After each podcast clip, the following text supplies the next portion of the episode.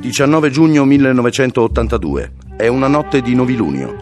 In una stradina all'interno delle campagne di Baccaiano di Montespertoli, un comune a sud-ovest di Firenze, c'è un'auto ferma in uno slargo erboso.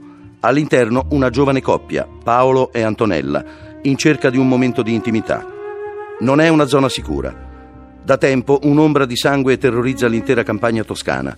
Un killer di cui non si sa nulla, che sorprende e uccide le coppiette mentre fanno l'amore in auto. Lo chiamano il mostro di Firenze. Il mostro ha colpito già tre volte, uccidendo sei giovani, sempre con la stessa pistola. Ogni volta ha compiuto un macabro rituale sui corpi senza vita delle donne. Le autorità di pubblica sicurezza invitano le coppiette a non appartarsi in zone isolate. Sono perfino stati affissi in tutta la provincia dei manifesti con su scritto Occhio ragazzi, pericolo di aggressioni.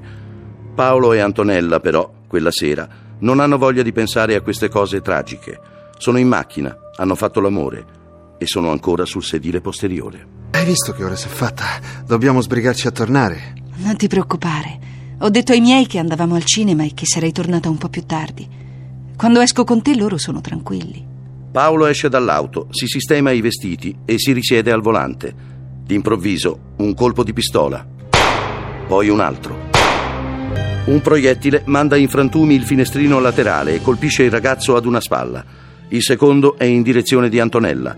Paolo, sanguinante, riesce a mettere in moto e a ripartire a marcia indietro, ma è in preda al panico. Sbaglia la manovra e l'auto si ferma di traverso su un lato della carreggiata con le ruote posteriori incastrate in una cunetta. L'assassino si avvicina lentamente alla vettura. Lui può vederlo perché le luci dei fari ne illuminano la sagoma ma due proiettili ben centrati fanno calare il buio sulla scena. La carneficina sta per compiersi. Quando arrivano i carabinieri, Paolo è ancora vivo. Morirà in ospedale senza riprendere conoscenza. Antonella, invece, è già morta. La gente comincia davvero ad avere paura. Chi sarà il maniaco? Un malato di mente, un emarginato? Oppure un insospettabile? Potrebbe essere un professionista o magari un medico. Le asportazioni sono state eseguite con una tecnica perfetta.